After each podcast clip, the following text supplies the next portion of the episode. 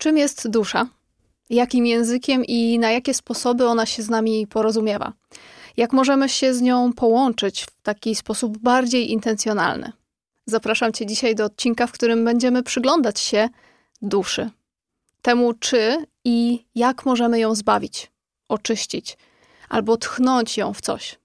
Myślę, że to będzie ciekawy odcinek, bo jak zawsze będziemy przyglądać się temu praktycznemu aspektowi, czyli będziemy szukać tego, co może nam dać większą świadomość o duszy i jej celach. Zanim zacznę, przedstawię się, zwłaszcza dla osób, które są tutaj po raz pierwszy. Cześć, ja mam na imię Honorata i razem z Sylwią na tym kanale i w podcaście Wysokie Wibracje uczymy ludzkim językiem o rozwoju duchowym, pomagając Ci odkryć i korzystać z potencjału, jaki drzemie w samym centrum Twojego istnienia, czyli w Twoim sercu. Koncepcja duszy i jej nieuchwytnej esencji jest tak naprawdę odwiecznym źródłem zainteresowań i spekulacji. Przecież każda religia i szkoła filozoficzna od wieków omawia i skupia wiele uwagi właśnie na duszy. Ale czy rzeczywiście jesteśmy w stanie uchwycić jej istotę? I czy powinniśmy to robić? Zanim odpowiem na to pytanie, kilka słów o tym, jak definiuje duszę, chociażby Wikipedia i podejście akademickie.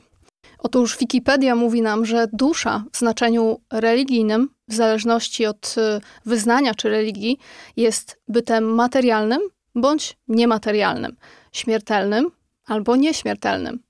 W filozofii natomiast jest to pierwiastek życia, decydujący o tym, że osoba albo zwierzę, albo roślina są istotami żywymi. Byt materialny albo niematerialny, istota i pierwiastek życia. Nie ukrywam, podobają mi się po części te określenia, ale myślę, że jeśli rozwijasz się już jakiś czas i interesujesz tematem duchowej natury człowieka, to bliższe być może jest ci określenie, że to dusza posiada ciało, a nie ciało posiada duszę, prawda? To właśnie dusza jest dokładnie tym, co w wielu religiach i filozofiach zwycięża śmierć fizyczną. I nie tylko chodzi mi tutaj o wierzenie, że dusza powiedzmy inkarnuje do kolejnych wcieleń, bo nie każdy z nas może chcieć przyjąć taką perspektywę na danym etapie swojej świadomości. Ale możemy przecież spojrzeć na ten aspekt wspomnień, który zostaje w nas wiecznie żywy, nawet kiedy jakaś osoba odchodzi z naszego życia czy z tego wymiaru. Jest to przecież pewna forma zwyciężenia śmierci fizycznej, prawda? To właśnie dusza człowieka, albo też inaczej człowiek duszy, jest tą prawdziwą istotą rzeczy, znaczeniem i odczuciami ponad słowami, czy nawet ponad czynami. Kiedy myślimy o kimś, kto jest bezduszny, to jednocześnie myślimy o tej osobie jak o kimś bez serca, bez empatii, o osobie pełnej żalu, gniewu, smutku i bez życia. Kiedy myślimy o czymś, jakby było bez znaczenia, czy bez sensu, czy bez wyrazu, albo na przykład zepsute, czy stracone, to dokładnie mamy na myśli, że jest to bez ducha, czy bez życia w sobie. Kiedy wchodzimy do jakiegoś pomieszczenia, to czujemy, czy ono ma duszę, czy przeciwnie, jest zimne i bez głębi, bez wyrazu. Kiedy patrzymy na czyjąś pracę, to widzimy, czy ktoś ją wykonuje z flow i z lekkością ducha, czy męczy się i udaje, jest daleko od tego, do czego prowadzi go serce. Kiedy jemy konkretne posiłki, to czujemy, czy ktoś włożył w przygotowanie tego posiłku całe swoje serce i ducha, i czy same rzeczy, które spożywamy, karmią nie tylko nasze ciało, ale też naszego ducha. No i w końcu, kiedy słuchamy utworów naszych ulubionych wykonawców, albo uczestniczymy w koncertach na żywo, to też wiemy i czujemy, czy są one stworzone i śpiewane z serca, czy nie. Czujemy, kiedy jakiś utwór muzyczny czy tekst tej piosenki dotyka najodleglejszych skrawków naszej duszy. I już na podstawie tych obserwacji, zobacz, możemy powiedzieć, że dusza jest wszystkim, co żywe. Nawet jeśli jakiś przedmiot wydaje się być taki bardzo e, twardy czy stały fizycznie, też ma duszę albo nawet jakiś koncept, albo utwór, kiedy zdają się nie posiadać fizycznej formy w ogóle, też mają w sobie pierwiastek życia. Więc możemy powiedzieć, że dusza to ty, to każdy z nas. Nasze dusze i to, w co możemy tchnąć naszego ducha, mogą wyrazić się wtedy, kiedy jesteśmy bez ograniczeń, bez nakazów, bez zakazów, bez terminów, bez celów do osiągnięcia i ciągłych prób dogonienia albo doskoczenia. To ty, w pełni zestrojony i zestrojona, z Twoim naturalnym rytmem, w jedności też z potrzebami serca, w działaniu bez działania i w życiu bez przymuszania, jak śpiewa Mela Koteluk. Oczywiście najwięcej w, tej, w temacie obserwacji duchowej natury człowieka mógł nam zaproponować nikt inny jak psychiatra i psycholog Carl Jung. Jednak wątek duszy oraz ducha w ujęciu psychologicznym również ciekawie w swojej pracy opisywał James Hillman, student psychologii jungowskiej. Zwracał on szczególnie uwagę na to, że dusza to nie jest właśnie koncept materialny, a raczej subtelny sposób postrzegania świata. A duszę od ducha odróżnia to, że duch będzie zawsze dążył do wznoszenia się, kiedy natomiast dusza ma tendencję do upadania. Zanim przejdziemy do tego, co oddala nas od naszej duchowej natury i jak możemy to połączenie odzyskać, to jeszcze jedna ciekawostka. Jestem pewna, że przeglądając kiedyś różne być może starożytne książki, albo będąc kiedykolwiek w Muzeum Sztuki Gotyckiej, czy nawet oglądając filmy science fiction, zdarzyło ci się natrafić na obraz albo mm, grafikę przedstawiającą osobę umierającą i jej duszę wznoszącą się właśnie ponad tą leżącą postacią. Otóż zainspirowany właśnie starożytnymi rycinami w 1907 roku lekarz amerykański o nazwisku Duncan McDougall postanowił przetestować swoją hipotezę, że dusza ma wagę. Przeprowadził on serię ciekawych eksperymentów. Złożył łóżko wyposażone w czułe wagi i przekonał serię śmiertelnie chorych pacjentów, żeby położyli się na nim w ostatnich chwilach życia. Testował pot, gazy i różne inne płyny, a w swoich wnioskach przedstawił, że dusza człowieka waży 21 gramów. Jakkolwiek ekscytująco by to nie brzmiało, tak naprawdę nigdy nie zostało poddane szerszej naukowej analizie i stało się bardziej częścią, powiedzmy, popkulturowego folkloru. Ale na podstawie tego eksperymentu powstał film o tytule 21 gramów. Natomiast inni naukowcy, dysponujący znacznie lepszym sprzętem, oczywiście próbowali przetestować tę hipotezę, ale też dzięki skanom, obrazowaniu, wadze i innym wskaźnikom biologicznym wyniki na temat mierzalności duszy zawsze były niejednoznaczne. Cóż, dotąd dusza znajduje się poza naszą sferą zrozumienia i pomiaru. I tu jeden z moich wglądów na temat duszy, który miałam już jakiś czas temu podczas medytacji. A co jeśli dusza wcale nie chce, żebyśmy szukali na nią określeń i zamykali w jakichś konkretnych parametrach, łatwych do zapamiętania definicjach, albo wkładając w kolejne umysłowe foldery? Co jeśli przez nasze ludzkie próby zdefiniowania tego, czym jest dusza, ona czuje się w jakiś sposób zniewalana? Może właśnie dlatego, że staramy się to robić jako zbiorowa świadomość za pomocą różnych dziedzin naszego życia, to esencja naszych dusz wciąż się przed nami ukrywa. I co jeśli zamiast prób zamknięcia duszy w jakieś konkretne ramy, zaczniemy się uczyć z nią komunikować, otwierać na przekazy i przestać je też tłumaczyć z poziomu umysłu, przyjmując, że to, co jest ponad rozumieniem, jest równie ważne a może nawet istotniejsze. Może dusza chce nam ukazać się sama, czekając cierpliwie na naszą gotowość przyjęcia jej istoty i esencji. Popatrz sobie na tę perspektywę i otwórz się na nią, bo może się okazać, że odkryjesz, że Twoja dusza komunikuje się z Tobą od bardzo dawna i że jest tak naprawdę niestrudzona w zapraszaniu Cię do poznania całej skali i zdolności, możliwości, jakie daje ci korzystanie ze swoich duchowych zasobów. Jest takie piękne przysłowie: dusza ludzka jest płomieniem Bożym. I ja też osobiście lubię powtarzać, że każdy z nas ma w sobie boską iskrę albo boski płomień. Ale czym jest ten płomień tak naprawdę? Zobacz, kiedy siedzisz latem przy ognisku, możesz przecież wyraźnie zobaczyć, że iskry i płomienie niosą Twoje intencje w nieskończoną przestrzeń wszechświata. Pomyśl tylko, płomień potrafi sprzeciwiać się grawitacji. Tak samo jak dusza sprzeciwia się grawitacji ludzkiego umysłu. Przełamuje wszelkie twardo utarte schematy i kiedy działamy w połączeniu z nią, to dokonujemy tego, co inni nazywają cudami, albo szczęśliwym trafem, czy dobrą passą. Chcesz być w lepszym połączeniu z Twoją duszą? Jeśli tak, to przede wszystkim zacznij od przyjrzenia się temu, jak oddalasz się od połączenia z nią. Dzieje się to w momencie, w którym zaczynamy sami albo przez zewnętrzną presję i oczekiwania nakładać na siebie coraz więcej ograniczających wierzeń. No i wtedy zaczynamy w pełni żyć z poziomu ego, myśląc, że wrażliwość jest słabością. Że zamiast być ciekawymi siebie i świata, powinniśmy być stabilni albo też osadzeni w swoich przekonaniach i wartościach, jakby one musiały pozostać w nas na zawsze takie same.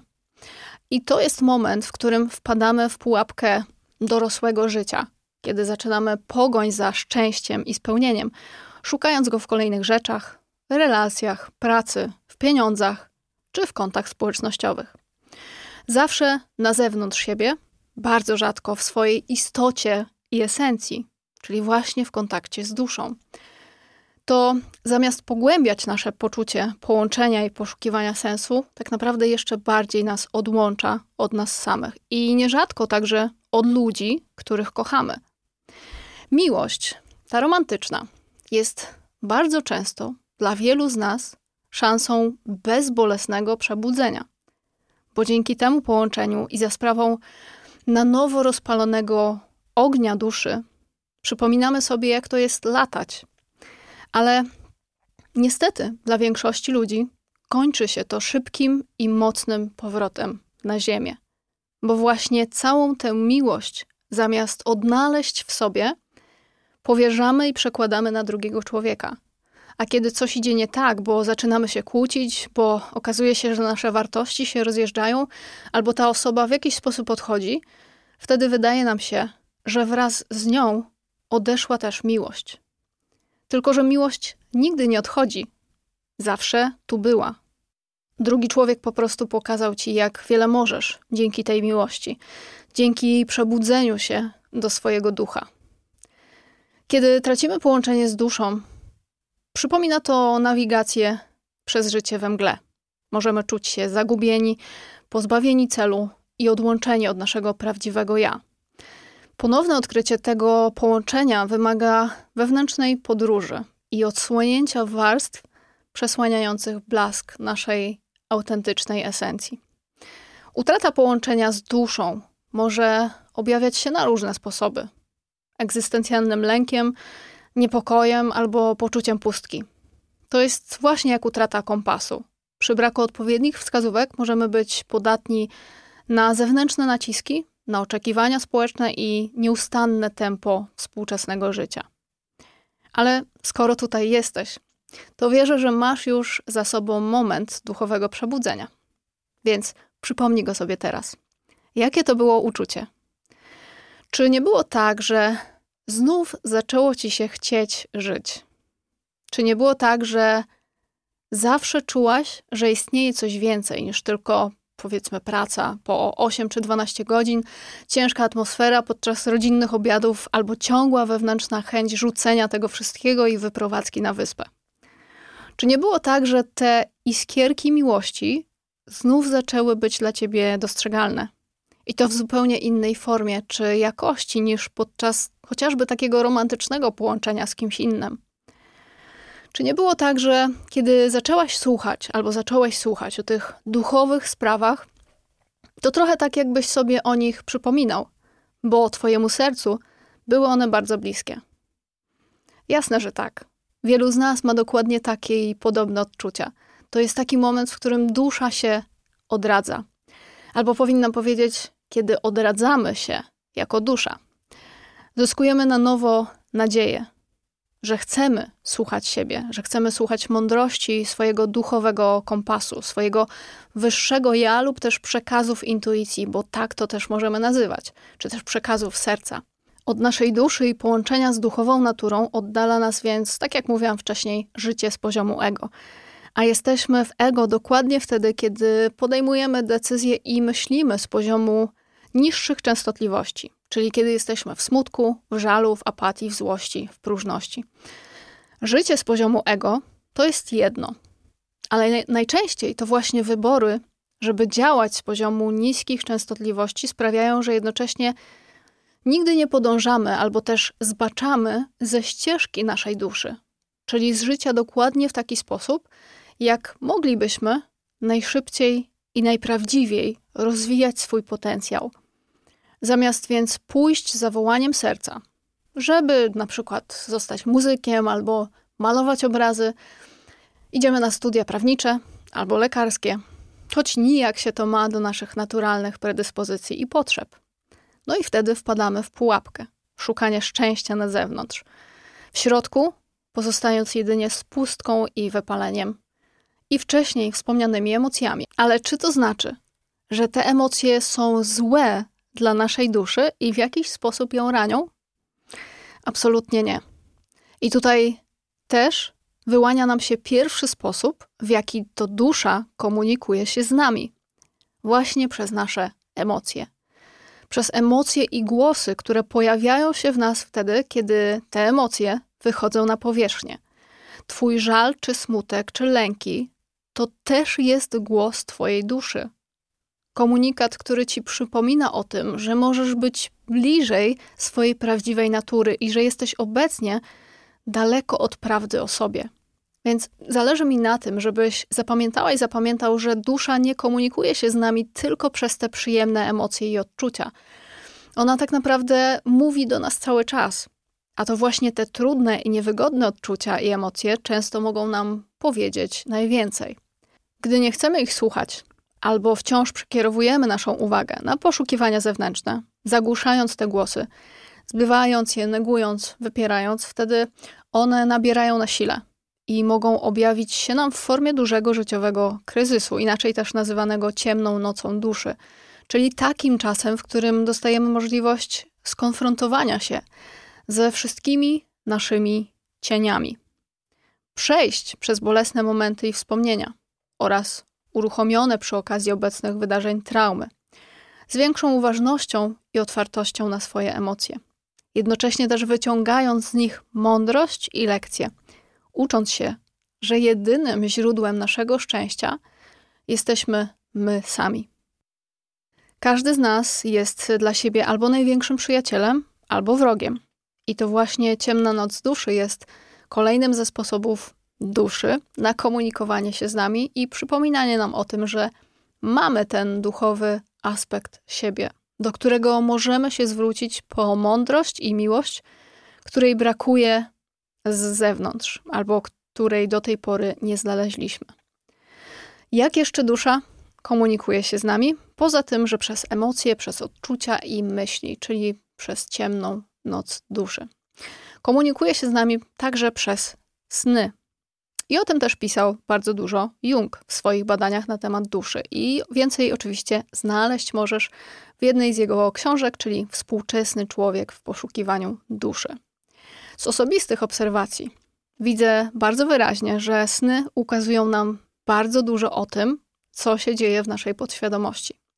Są podpowiedziami i kluczami do tych nieuświadomionych aspektów, żebyśmy mogli je rozszyfrować i wyjść z ograniczających schematów.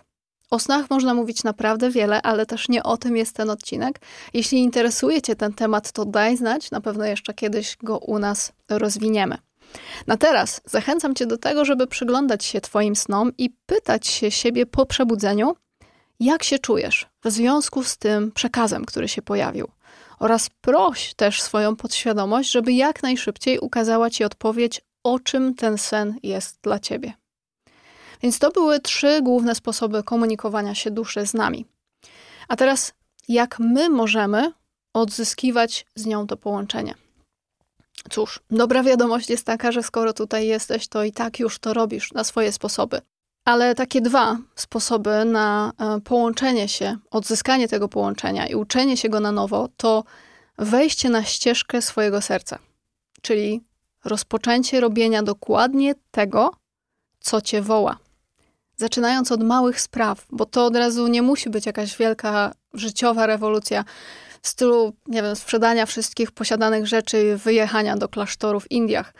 Wszystko, co zaczniesz robić w zgodzie ze sobą i w połączeniu ze swoimi emocjami oraz ciałem i odczuciami z niego płynącymi, to jest nauka komunikowania się z duszą.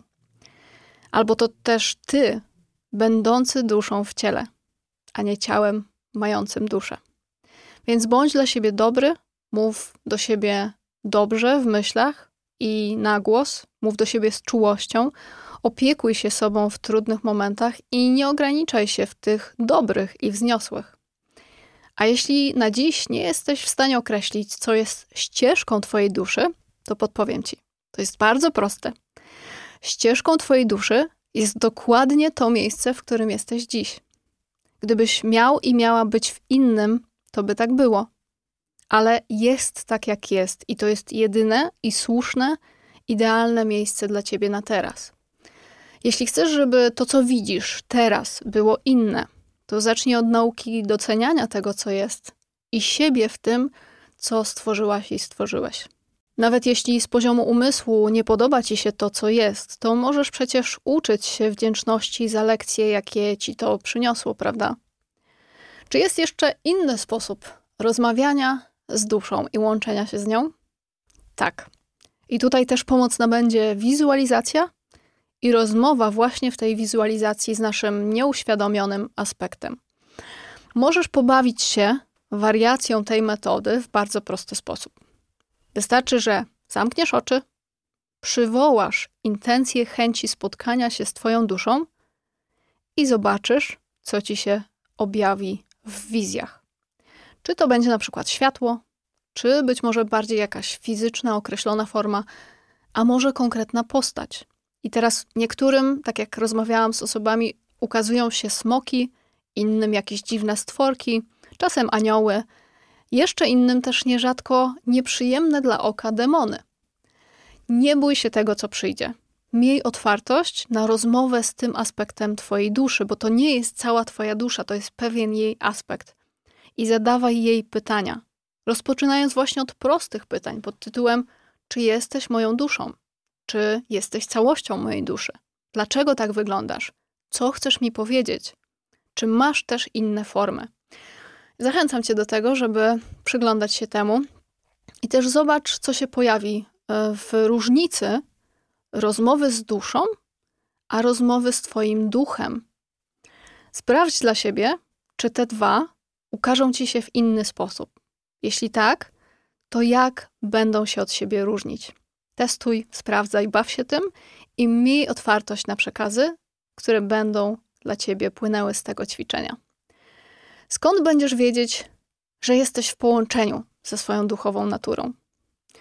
Cóż, te same miejsca i tych samych ludzi zaczniesz postrzegać zupełnie inaczej. Głębiej, można powiedzieć, piękniej. A to dlatego, że najpierw siebie samą i siebie samego zaczniesz tak widzieć, czyli prawdziwie. Będziesz też doświadczać wiele więcej synchroniczności i cudów, i będą cię otaczali wspaniali ludzie. Na porządku dziennym będzie dla ciebie uważność na swoje emocje oraz myśli i dbałość o nie. Będziesz dbać w życiu o balans pomiędzy światem ducha i materii, równowagę pierwiastka męskiego i żeńskiego w sobie. I tego właśnie Ci życzę. Kończąc dzisiejszy odcinek, mam nadzieję, że dał Ci on jasny wgląd w to, jak zaopiekować się swoją duszą, albo raczej jak pozwolić jej zaopiekować się Twoim ludzkim wymiarem. Daj znać, jakie masz przemyślenia pod tym odcinku i jakie sam i sama masz postrzegania na temat duszy. Czekam na Twoje komentarze. Dziękuję za dziś i do usłyszenia w kolejnych odcinkach podcastu Wysokie Wibracje.